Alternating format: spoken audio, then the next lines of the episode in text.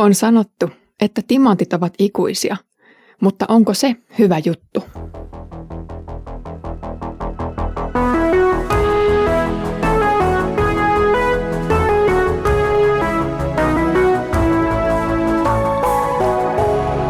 Kirjoitusten pauloissa. Lämpimästi tervetuloa Kirjoitusten pauloissa podcastin pariin. Olen Iida Halme ja tällä kertaa teen nauhoituksia Lappeenrannassa takatalven keskellä. Edellisellä kerralla luimme yhdessä Sakarian kirjasta Sydämen Jumalan palveluksesta, eli siitä, kuinka uskon tulisi upota syvälle sydämeen ja sen kautta vaikuttaa ihmisen elämässä. Tällä kertaa katsellaankin sitten sitä, millainen on kova sydän ja kuinka korvien tukkoisuus voi vaikuttaa uskon elämään. Luen nyt Sakarian luvusta 7, jakeet 11-14. Näin minä sanoin teidän isillenne, mutta he kieltäytyivät kuuntelemasta, käänsivät selkänsä ja olivat kuin kuuroja.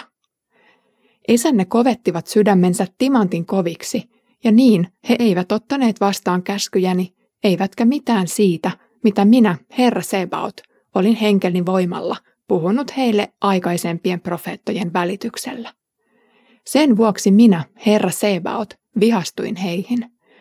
Niin kuin he eivät kuunnelleet minua, kun minä kutsuin heitä, niin en minäkään kuunnellut, kun he vuorostaan huusivat minua avuksi, sanoo Herra Sebaot. Myrskytuulena minä puhalsin heidät kansojen sekaan, joita he eivät ennestään tunteneet. Maa jäi autioksi heidän jälkeensä, niin ettei sinne kukaan edes poikennut. Näin he itse muuttivat ihanan maansa autiomaaksi. Nyt käännetään katse sukupolvien taakse isien aikaan. Jumala oli ilmestynyt ja puhunut jo vuosisatoja sitten ja monta kertaa isille, siis menneille sukupolville. Laki oli annettu, jotta tiedettäisiin, mikä on oikein ja väärin. Profeetat oli lähetetty muistuttamaan lain merkityksestä ja varoittamaan väärintekijöitä odottavasta tuomiosta. Herra sanoo, näin minä sanoin heille, mutta he kieltäytyivät kuuntelemasta ja käänsivät selkänsä. Menneille ei enää mitään voi ja pakkosiirtokin oli tässä vaiheessa koettu. Mutta siitä voidaan ottaa opiksi. Oppitunti ei ole mitä sattuu, vaan isät ovat nyt varoittava esimerkki. Älkää siis enää toistako heidän virheitään, vaan tehkää kaikki päinvastoin. Kun minä puhun teille, kuunnelkaa minua. Kääntäkää selkänne epäjumalille ja kasvanne minulle. Avatkaa korvanne ja pehmittäkää sydämenne. Lain ja profeettojen aika ei ole vielä mennyt ohi, vaan jo aiemmin annettu Jumalan sana on voimassa myös tänään.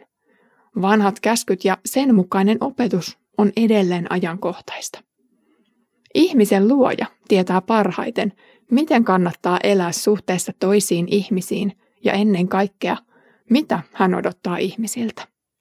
Selän kääntäminen Herralle aiheutti vihastumisen. Mutta mitä Herran puoleen kääntyminen sitten saisikaan aikaan? Paatumus tai kapina Jumalaa vastaan on eräs vanhan testamentin toistuva teema. Nyt Sakaria saa havainnollistavan vertauskuvan Jumalan vastustamisesta. Jumalan sanan kuulemisesta on raamatun äärellä tasan kaksi vaihtoehtoa. Joko ihminen ottaa sen vastaan ja sitten uskoo siihen. Tai sitten ihminen hylkää sanan ja jää epäuskon valtaan. Jumalan sana toimii ajoittain vanhan testamentin vertauskuvissa pehmittävänä elementtinä. Se on jotain, joka läpäisee ihmisen sydämen. Nyt Sakaria puhuu ihmisen sydämestä timantin kovana. Timantti on eräs kovimmista materiaaleista, jota maailmastamme löytyy. Sen syntymiseen menee pitkä aika, kun se tiivistyy jossain syvällä maan alla paineen ja kuumuuden keskellä. Timantteja ei niin vain rikota tai läpäistä, vaan tarvitaan äärimmäisen vahvat työkalut, jotta sitä voidaan työstää. Nyt isien sydämiä kuvataan timantin koviksi. Sanotaan, että he ovat kovettaneet sydämensä. Kuivuuden aikaan Israelin maaperä kovettui niin, ettei sadevesi päässyt läpäisemään maan pintaa ja sitten antamaan kosteutta kasvien kasvamista varten. Nyt isien sydämet ovat olleet Jumalan silmissä tätäkin kovempia. Jumalan sanalla ei ollut mitään sijaa tällaisissa sydämissä, joissa ei ollut mitään huokoisuutta. Jumalan käskyjen hylkääminen oli ollut niin kokonaisvaltaista, että se vain kimposi isien sydämistä pois. Jumalan kaikkivaltius ja ihmisen vapaus risteävät tässä profetiassa voimakkaasti.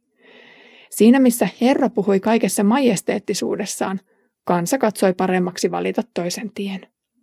Vastakkainasettelu tulee selväksi myös profetian kirjallisessa ulkoasussa. Tässä asetetaan vastakkain ihmisen ja Jumalan toiminta.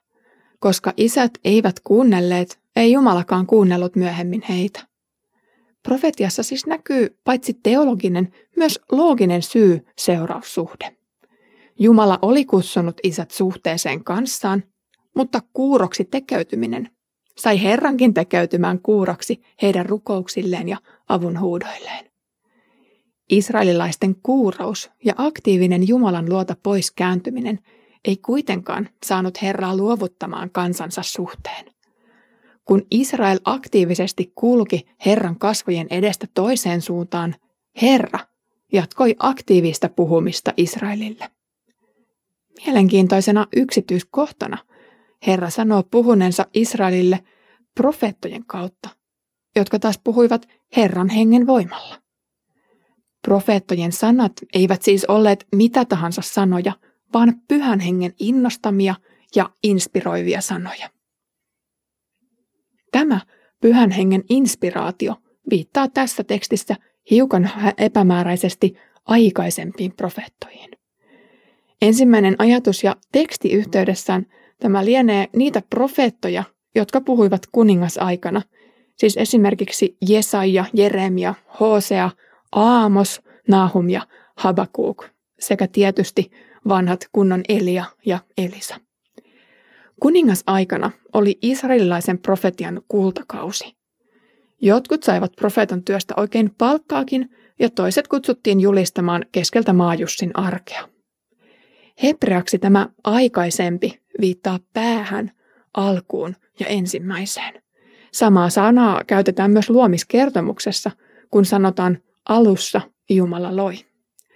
Alku ja ensimmäinen viittaavat myös esikoiseen, siis Jumalan ainoan poikaan, Jeesuksen Kristukseen. Tämä sama profetian sana on siis kuultavissa pyhän hengen inspiroimana halkiraamatun. Sen puhuu yhdessä koko Jumalan kolminaisuus, isä, poika ja pyhä henki, kaikella arvovallallaan. Raamatun profeetat eivät ole mitä tahansa tyhjän puhujia tai tuulesta temmattuja, vaan pyhän kolmiyhteisen Jumalan lähettämiä työmiehiä ja työnaisia.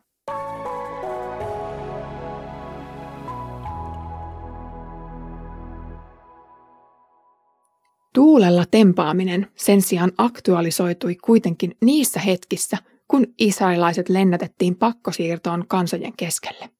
Jos israelilaisten sydämet oli äsken kuvattu niin koviksi kuin mahdollista on, Jumalakaan ei tyydy mihin tahansa poutapäivän virkistävään tuulen vireeseen, vaan tarttuu kansansa myrskytuulen voimin.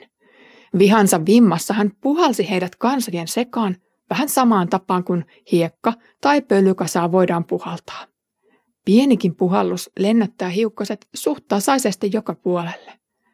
Herran voimakas henkäys taas sinkautti kokonaisesta kansasta kenet minnekin. Konkreettisesti tämä viittaa niihin tapahtumiin, kun assyrialaiset veivät kymmenen heimoa eri puolille Assyrian valtakuntaa ja hämmensivät eri kansat sikinsokin keskenään. Toinen hetki oli juudalaisten pakkosiirto Babyloniaan hieman maltillisemmalla otteella.